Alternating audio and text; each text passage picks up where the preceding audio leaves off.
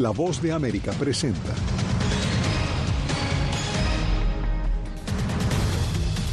Un muerto y dos heridos deja tiroteo en una mega iglesia evangélica en Houston, Texas. Se disuelve la caravana de migrantes que se desplazaba en México. Muchos aceptaron tramitar visas humanitarias. Polémica por comentarios del expresidente Donald Trump sugiriendo que permitiría ataques de Rusia a miembros de la OTAN. Estados Unidos presiona a Israel para que cambie su estrategia militar en Gaza.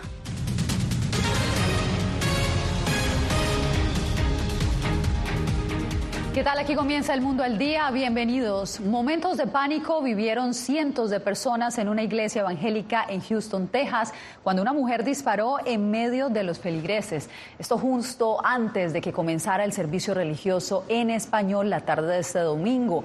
Las autoridades dieron a conocer hoy detalles sobre el atacante, identificada como Janice Moreno, quien tenía antecedentes de problemas de salud mental y también dijeron que uno de los heridos, un niño de siete años, quien hoy se debate entre la vida y la muerte, es hijo del atacante. Jaime Moreno nos tiene lo más reciente. El tiroteo en una iglesia evangélica de Houston, Texas, fue protagonizado por una mujer que irrumpió con un rifle y disparó en el interior de la tercera iglesia evangélica más grande de Estados Unidos con capacidad para albergar hasta 16 mil personas. Creemos que Genesis Moreno actuó en solitario. Tenemos datos de que ella estuvo puesta bajo una orden de detención de emergencia por oficiales de policía de Houston en 2016. Creemos que tenía una historia de situaciones mentales, las cuales están documentadas. De acuerdo con la policía, la atacante entró a la iglesia con un rifle y otra arma que portaba en su bolso. Además, iba acompañada por su hijo de siete años. En la entrada fue confrontada por los guardas de seguridad de la iglesia, quienes la abatieron luego de que ella empezara a disparar. En la situación, el menor resultó gravemente herido, además de otro adulto que recibió un disparo en una pierna. Estaba tomando fotografías cuando escuché el primer disparo, pero ya sabes, no me preocupé, no entré en pánico, no pierdo el control fácilmente. Pero luego vino el segundo disparo y empiezan a decirle a la gente que se retire del auditorio.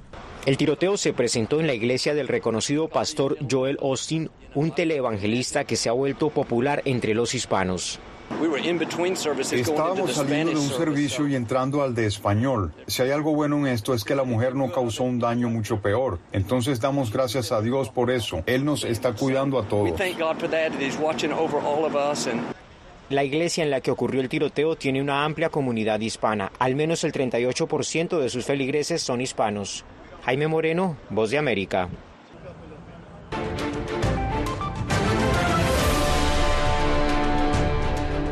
En México, la caravana migrante que arrancó a finales de diciembre en Tapachula, Chiapas, se disolvió en el istmo de Tehuantepec, Oaxaca.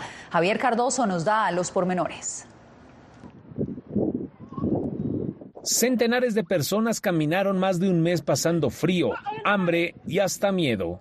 La decisión que ahorita se ha tomado es de que las familias que vienen con niños que regresen a los albergues, porque la verdad es que está bastante difícil. Cuando salieron de Chiapas a finales de año, tenían la esperanza de llegar a la Ciudad de México para solicitar citas en la Embajada de Estados Unidos, pero la caravana fue disuelta. Algunos optaron por aceptar propuestas del gobierno mexicano. Ya que me salió esta propuesta y una ayuda, pues voy a aceptar a ver si primeramente Dios me salen los papeles dicen que no confían de las autoridades migratorias, pero que no tienen otra opción. Lo más recomendable es de que se aboquen a los albergues, sí, para que puedan ser tratados, pues de ahí se va a tomar una decisión definitivamente que va, va a pasar con ellos. Gente que ya no tiene recursos para seguir y aspiran a estar en algún sitio del paralelo 19, desde donde únicamente se pueden inscribir en la plataforma CBP One para solicitar asilo en Estados Unidos. Javier Cardoso, Voz de América, México. Y de México pasamos a la isla Randall en Nueva York, que se encuentra el albergue de migrantes más grande de la ciudad. El lugar está lleno de personas que mantienen la esperanza de comenzar una nueva vida, como nos informa Ángela González. Este es el refugio municipal de la isla Randall. Desde allí se divisan los rascacielos de la Gran Manzana. Se ven migrantes a la orilla del río. Algunos traen bebidas calientes y comida para vender, mientras otros hacen largas filas con la esperanza de obtener otra noche con derecho a cama. A Gerson González se le vencieron los 30 días que otorga la ciudad y le tocó dormir en el metro. A veces los policías nos sacaban y nos teníamos que volver a entrar por otra estación y así. Ahorita me, me asesoraron fue sobre el asilo y pues ya hoy pedí la, la cita y la cita la tengo como para el otro mes. Este es el albergue más grande de la ciudad que tiene capacidad para 3.000 personas, pero también el más apartado. La policía ha aumentado la vigilancia en este refugio y las autoridades expandieron el toque de queda desde las 11 de la noche hasta las 6 de la mañana a raíz de incidentes violentos que involucran migrantes. La falta de permisos de trabajo tiene a muchos en espera y otros se buscan la vida y con tijera en mano afeitan y cortan el cabello. Ya antes de llegar aquí a Estados Unidos ya eh, practicaba pues, la borrería en otro país. Cada día de los tres que llevo han venido aumentando, pues porque han visto el tipo de trabajo que realizo y les gusta y, y, y me recomiendan. Pues. Sergio Márquez busca reunir dinero para rentar una habitación. Este otro barbero colombiano dice que lo hace sin cobrar para buscar conectarse con la comunidad. Y este hombre haitiano dice que lo hace como un servicio. En medio del frío, aquellos que no logran dormir adentro lo hacen en estas carpas a la intemperie, rompiendo la regla que prohíbe campamentos en la ciudad. Ángela González, Voz de América, Nueva York. En otras noticias, nuevos comentarios del expresidente Donald Trump generan polémica. El exmandatario sugirió que de resultar electo en noviembre en las elecciones presidenciales daría luz verde al Kremlin para atacar a países de la OTAN que estén retrasados con sus pagos. ¿Cómo han recibido estos comentarios en la comunidad internacional? Paula Díaz. Yasmín, las críticas y reacciones a los comentarios del expresidente no se hicieron esperar entre funcionarios de la alianza, líderes europeos y la propia Casa Blanca. El expresidente Donald Trump desató una tormenta política y provocó reacciones entre los aliados europeos de Estados Unidos tras decir durante un mitin político este fin de semana que de resultar electo alentaría a Rusia a atacar a cualquier país de la OTAN que no cumpla con sus obligaciones financieras. Le dije, ¿no pagaste? ¿Estás en mora? Él dijo, sí, digamos que eso sucedió. No, no te protegería. De hecho, los animaría a hacer lo que quisieran. Tienen que pagar, tienen que pagar tus cuentas.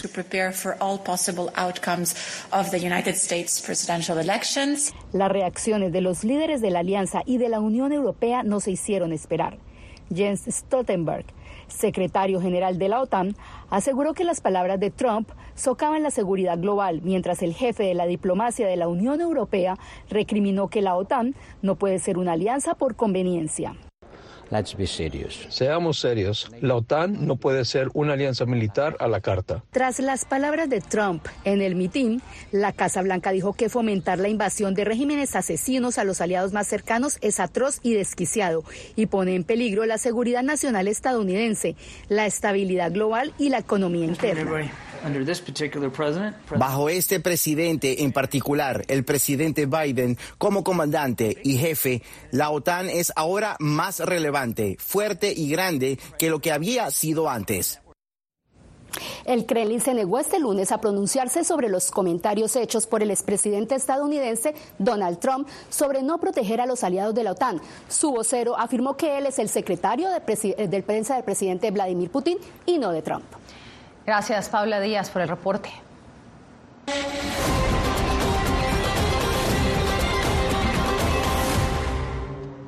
En la Casa Blanca fue recibido este lunes el rey de Jordania, país que ha tenido un papel clave en las mediaciones entre Israel y Hamas.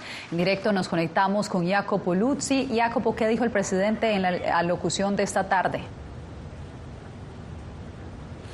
Jasmine Biden se reunió con el rey Abdullah II para facilitar al menos una pausa de seis semanas al conflicto que pueda proteger a los civiles palestinos. Por su lado, Jordania busca un alto al fuego. Biden dijo que se habló, por ejemplo, de tener un plan concreto eh, para una operación militar en la ciudad de Rafa y permitir la entrada de más ayudas humanitarias en la franja. Pero sobre Rafa, el rey dijo que no se puede permitir un ataque. Esto ocurre cuando fueron liberados dos rehenes. Las fuerzas israelíes rescataron a dos rehenes retenidos por Hamas este lunes en la ciudad de Rafa, en el sur de Gaza. Es solo el segundo rescate desde el comienzo de la guerra. Los dos liberados son Fernando Simón Marman, de 60 años, y Luis Har, de 70. Ambos israelíes tienen origen argentino y se encuentran en condiciones estables, según el ejército israelí. Muchas lágrimas, abrazos, pocas palabras, solo estar juntos o rodeado de la familia. Entre tanto, Israel lanzó una ola de ataques durante la noche que mató a decenas de palestinos en Rafa, según el Ministerio de Salud de Gaza. Más de un millón de personas ha buscado refugio en la ciudad, escapando del norte de la franja, y se teme que esto pueda ser el inicio de una amplia campaña de tierra para erradicar allí, como dijo Israel, los batallones de Hamas.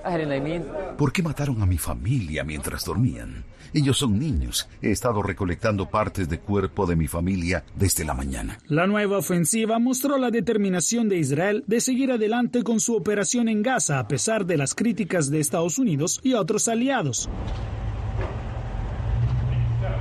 El presidente Biden ha criticado públicamente la campaña de Israel como exagerada, afirmando que la matanza de inocentes tiene que terminar. No hemos cambiado en términos de nuestro deseo de ver una pausa prolongada para que podamos llevar a todos los rehenes a casa con sus familias. Todavía estamos centrados en tratar de lograr una pausa humanitaria prolongada. La Casa Blanca niega que hay fricción con Israel, pero el domingo Biden le dijo a Netanyahu que una operación militar en Rafah no debería continuar sin un plan creíble y ejecutable para proteger a los civiles palestinos. En privado, según la prensa estadounidense, Biden estaría muy frustrado con las resistencias del primer ministro Benjamin Netanyahu a escucharlo y cambiar tácticas militares. Primer ministro que ha ordenado al ejército que elabore planes para evacuar a los civiles en Rafa. Gracias, Jacopo Luzzi, informando desde la Casa Blanca. El secretario de Defensa de Estados Unidos, Lloyd Austin, fue hospitalizado nuevamente tras presentar síntomas que apuntaban a un problema emergente de vejiga. A través de un comunicado, el Pentágono informó que el alto funcionario fue transportado al Centro Médico Militar Walter Reed. A Austin le diagnosticaron cáncer de próstata en diciembre y retomará sus funciones mañana martes, pero no viajará a Bruselas para asistir a la reunión mensual de la OTAN para la defensa de Ucrania. Viene usted, quédese con nosotros porque cuando volvamos, el gobierno de Venezuela confirma detención de una prominente activista en temas de seguridad y defensa.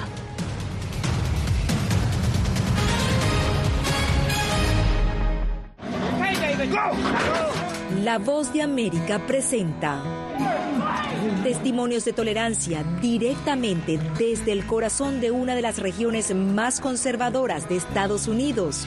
Historias de personas determinadas a derribar estereotipos, viviendo de manera auténtica en el hogar de los valientes, encontraron su libertad. Disponible en todas las plataformas de La Voz de América. Nosotros no somos ninguna oposición. La prensa no es ninguna oposición. Periodismo, la prensa libre importa. Entonces hay un poco de tema también de amenazas, ¿no? Disponible en vozdeamerica.com. Desde las ciudades más emblemáticas hasta los rincones más remotos del planeta. La Voz de América te trae las noticias más recientes. Con una garantía de credibilidad y balance. Como la mayor radiodifusora de noticias de Estados Unidos a la comunidad internacional, te ofrecemos una perspectiva única sobre la realidad de este país, Latinoamérica y el resto del mundo. Ya sea a través de radio, televisión, web o redes sociales, estamos a tu lado en cada plataforma. Soy Néstor Aguilera, corresponsal de La Voz de América en el Ecuador. Informar sobre la realidad de un país exige una alta dosis de responsabilidad periodística, más aún cuando las noticias evolucionan a cada instante.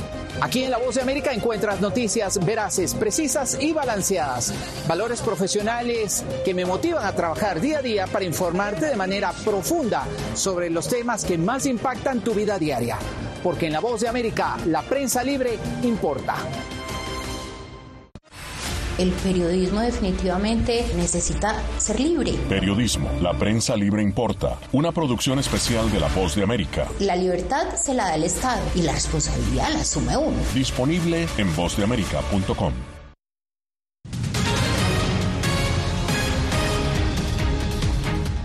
El presidente de Argentina, Javier Milei, visitó al Papa Francisco en el Vaticano este lunes. El mandatario le llevó a su compatriota pasteles y regalos en un gesto de reconciliación con el sumo pontífice, al que desestimó y ridiculizó al llamarlo, entre otras cosas, imbécil y representante del demonio. Esto fue en el pasado.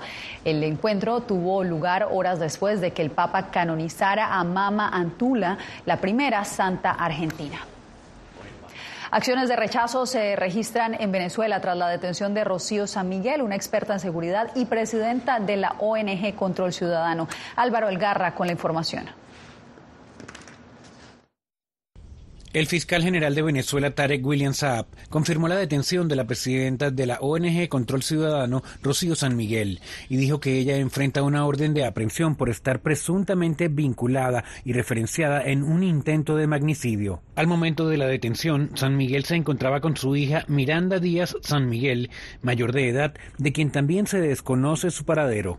De igual forma, se informó sobre la presunta detención del padre de su hija, dos hermanos y otro familiar podemos advertir que no nos dice qué órgano policial la detuvo, ni a la orden de qué tribunal está, ni qué fiscal está eh, dirigiendo esa investigación. Nos preocupa eh, bastante y, de hecho podríamos definir de alguna manera que esta situación se va correspondiendo, se corresponde con un supuesto de desaparición forzada. El activista para los derechos humanos y expreso político Carlos Julio Rojas pidió la liberación de la activista y recalcó que se está violando el acuerdo de Barbados firmado en 2023 entre el gobierno y la oposición. Nicolás Maduro y Jorge Rodríguez pisotearon el Tratado de Barbados.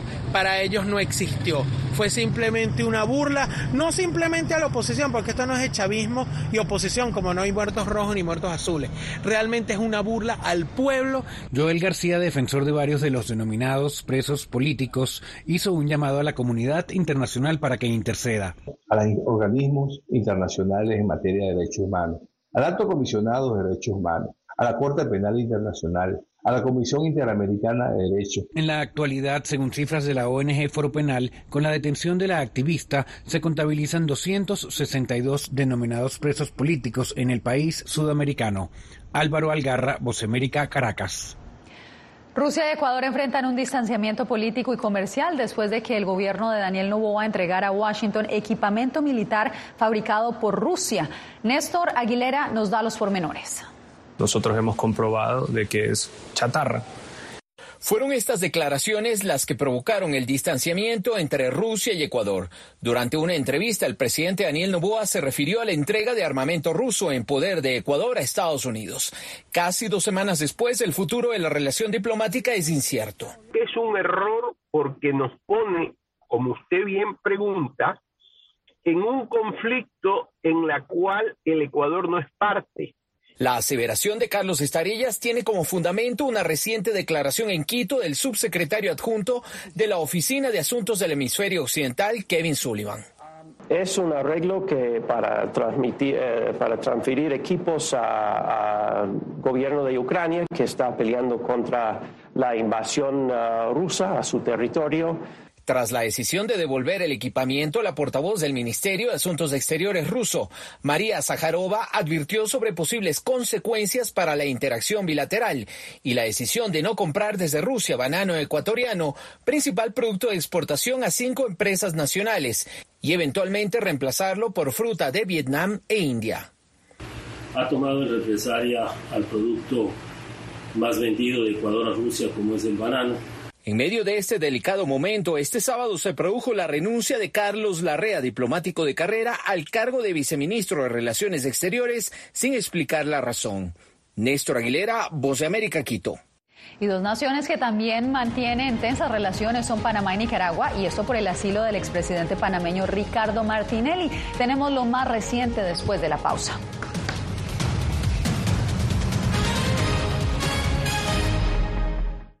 Soy Gonzalo Barca, presentador de La Voz de América. Cada semana, desde nuestro programa Foro, programa de análisis y debate, vamos más allá de la noticia, con los temas de interés que ocurren en Estados Unidos e impactan en toda la región. Desde La Voz de América, tengo el privilegio de moderar debates y confrontar ideas diferentes. Así nuestra audiencia se puede formar su libre opinión y tomar sus decisiones bien informadas, porque en La Voz de América, la prensa libre importa. El crimen organizado asesinaba a los chicos y luego cremaba los cuerpos. Periodismo, la prensa libre importa, una coproducción de La Voz de América y Latina. Sí que es complicado hablar acá de libertad de expresión. Disponible en vozdeamerica.com. Soy Diva Cash, periodista y presentadora de La Voz de América. Ir más allá de la noticia, escuchar las voces de las minorías y de las comunidades más vulnerables para informar sobre sus necesidades y logros es mi pasión. Económicas se ven Desde Washington, visibilizar la diversidad étnica de Estados Unidos y de la comunidad hispana es parte de una pasión que compartimos en La Voz de América, donde la prensa libre importa.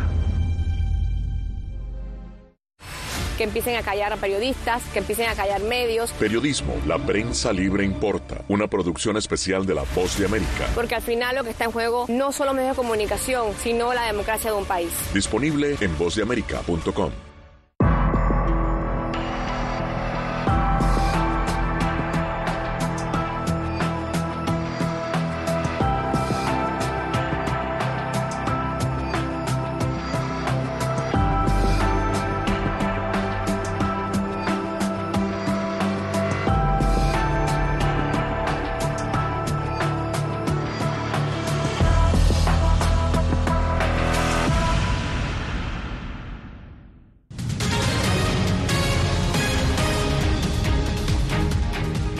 La solicitud de asilo del expresidente panameño Ricardo Martinelli, condenado por lavado de dinero y quien continúa refugiado en la embajada nicaragüense en su país, sigue generando tensiones entre ambos gobiernos. Donaldo Hernández con el reporte. La decisión de Nicaragua de otorgarle asilo político al expresidente de Panamá, Ricardo Martinelli, mantiene tensas las relaciones entre ambos países centroamericanos. El Ministerio de Relaciones Exteriores de Panamá advirtió a Nicaragua sobre las consecuencias que habrá por las declaraciones del exmandatario desde la Embajada de Nicaragua en Ciudad de Panamá. Toda acción, declaración o comunicación que realice el expresidente Ricardo Alberto Martinelli Berrocal desde la sede diplomática y repercuta o impacte en la política doméstica de Panamá será considerada una injerencia en los asuntos internos de nuestro país. Panamá se negó a otorgarle un salvoconducto al expresidente Martinelli para viajar a Managua y establecerse como asilado político. Nicaragua es un país en el cual eh, el expresidente Martinelli tiene eh, nexos históricos. En respuesta, Nicaragua acusó a Panamá de violar el derecho humano de Martinelli de tener un asilo. No reconocer el asilo y negar el salvoconducto constituye una violación a las convenciones sobre asilo que establece claramente que el gobierno del Estado que otorga el asilo podrá exigir que al asilado sea puesto fuera del territorio nacional dentro del más breve plazo posible. Sin embargo, abogados consideran que no hay persecución contra el expresidente. Un gobierno que, como el de Panamá, que no tiene récord de persecución a los derechos humanos, es como una bofetada en la cara que le digan de que eh, tiene un perseguido político. Donaldo Hernández, Voz de América. En El Salvador, el impacto del cambio climático es cada vez más evidente. Un cementerio de manglares en el oriente de ese país lo evidencia. Claudia Saldaña visitó la zona y nos cuenta de qué se trata. Están muriendo una zona costera en el municipio de Jiquilisco, en El Salvador, se ha convertido en un cementerio de cientos de mangles, que poco a poco han ido perdiendo la batalla por el incremento del nivel del mar y por la intrusión salina en su ecosistema. Lastimosamente con las mareas vivas que han venido año con año este, comiendo territorio de bosque, pues todo eso se ha perdido. Algunos ambientalistas como Ricardo Navarro estudian la zona y aseguran que se ha perdido una extensa franja de mangle debido a que el mar ha entrado en el bosque. Si usted observa en el Google, se da cuenta que hay como una franja a lo largo de la costa. Es que el mar se ha metido y se ha metido como 150 metros. Ese mangle se ha muerto y ya recuperación no tiene porque ya falleció, por decirlo así, terminado por completo. Con sus más de 20.000 hectáreas, el manglar de esta zona del país es el más extenso no solo de El Salvador, sino de toda la costa del Pacífico de Centroamérica. Las comunidades locales viven de la pesca y la extracción de cangrejos. Para ellos, la agonía del manglar también impacta directamente en sus medios de vida, específicamente en torno a una variedad de cangrejos llamada punche. Nos afecta bastante por la razón de que nosotros nos mantenemos a veces de la extracción del punche, ¿verdad? todas esas especies se perdieron. Entonces, sí que ha secado el bosque, pues el agua se nos ha salinizado porque de todos los pozos que teníamos la familia solamente hay ocho que se puede todavía para consumo humano.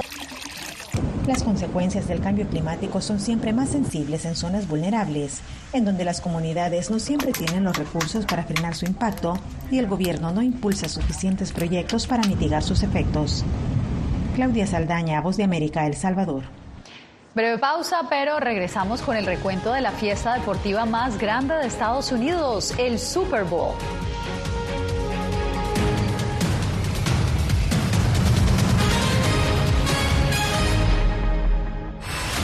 Hay un dicho sobre Chile. Periodismo, la prensa libre importa, una coproducción de La Voz de América y Mega Noticias. En Chile hay libertad de expresión, pero que no hay donde expresarla. Disponible en vozdeamerica.com.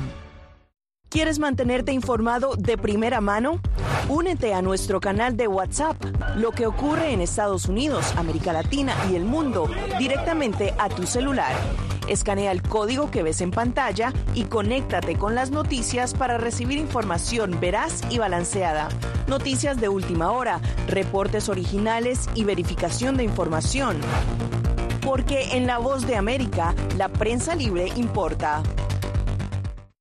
Soy Jorge Agobián, corresponsal de La Voz de América en la Casa Blanca. Nuestro trabajo es conectar a Latinoamérica con Washington. Aquí somos la voz, oídos y ojos de nuestro continente para reportar lo que se decide en Estados Unidos e impacta en nuestros países. Traemos a esta sala de prensa las preguntas que la gente se hace y hablamos en un lenguaje sencillo para explicar las políticas globales, sus defensores y detractores. Y lo entregamos a nuestra audiencia para que saque sus propias conclusiones. Porque en La Voz de América, la prensa libre importa. Siento miedo de ejercer periodismo. Periodismo, la prensa libre importa, una coproducción de La Voz de América y Teleamazonas. Siento miedo de decir que soy periodista. Disponible en vozdeamerica.com. ¿Cómo decidió ese grupo de hombres no acabar con la civilización? Presentamos de Yalta a Malta, una serie documental que analiza las relaciones y amistades entre los líderes de la Guerra Fría cómo interactuaron, cuándo se conocieron y llegaron a discutir el destino del mundo. Es un lado de la historia que usted necesita ver. De Yalta a Malta. Vean los cinco episodios ahora mismo en VOA Plus.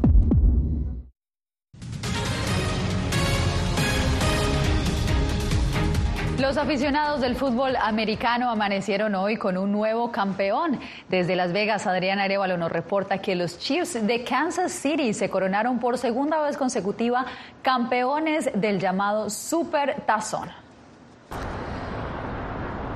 Aquí en Las Vegas todo ha vuelto a la normalidad después de la gran fiesta del fútbol que se celebró anoche. Y tengo a mi espalda el estadio Allegiant, el mismo escenario donde más de 61 mil aficionados tuvieron la fortuna de presenciar en vivo y en directo el evento deportivo más importante de los Estados Unidos, el Super Bowl número 58. Con el tercer campeonato de los Chiefs de Kansas culminó una semana llena de eventos. Miles de fanáticos se dieron cita en Las Vegas para disfrutar todo lo relacionado con la gran fiesta del fútbol americano. Incluso la cantante Taylor Swift dijo presente y por supuesto no pasó desapercibida, como tampoco lo hicieron las demás celebridades que acudieron al que ya se cataloga como el Super Bowl que rompió varias marcas y no solo deportivas. Y es que como era de esperarse, las apuestas alcanzaron cifras exorbitantes, llegando a lo que se calcula ahora serían unos 23 mil millones de dólares provenientes, según la Asociación Americana de Apuestas, de unas 70 millones de personas que decidieron poner su dinero en juego por su equipo favorito. Hasta último momento se siguieron ofreciendo boletos para ver el juego en vivo en el estadio. Sin embargo, no se vendieron todos los asientos. Ahora lo que sí es cierto es que los más de 61 mil fanáticos que se dieron cita en el estadio el día de ayer tuvieron la oportunidad de presenciar un juego fuera de serie. Esto por mi parte, Adriana Arevalo, Voz de América, Las Vegas. Y de esta fiesta pasamos a la del Carnaval de Río que inició este fin de semana y con él la competencia de las 12 mejores escuelas de samba. Desde este domingo se vieron carrozas extravagantes y las populares chicas de samba quienes desfilaron durante la primera noche de la rigurosa competencia. A la icónica fiesta asisten miles de juerguistas disfrazados de personajes folclóricos. Las exuberantes fiestas o festejos durarán hasta el 14 de febrero. Con esto nos despedimos despedimos por hoy.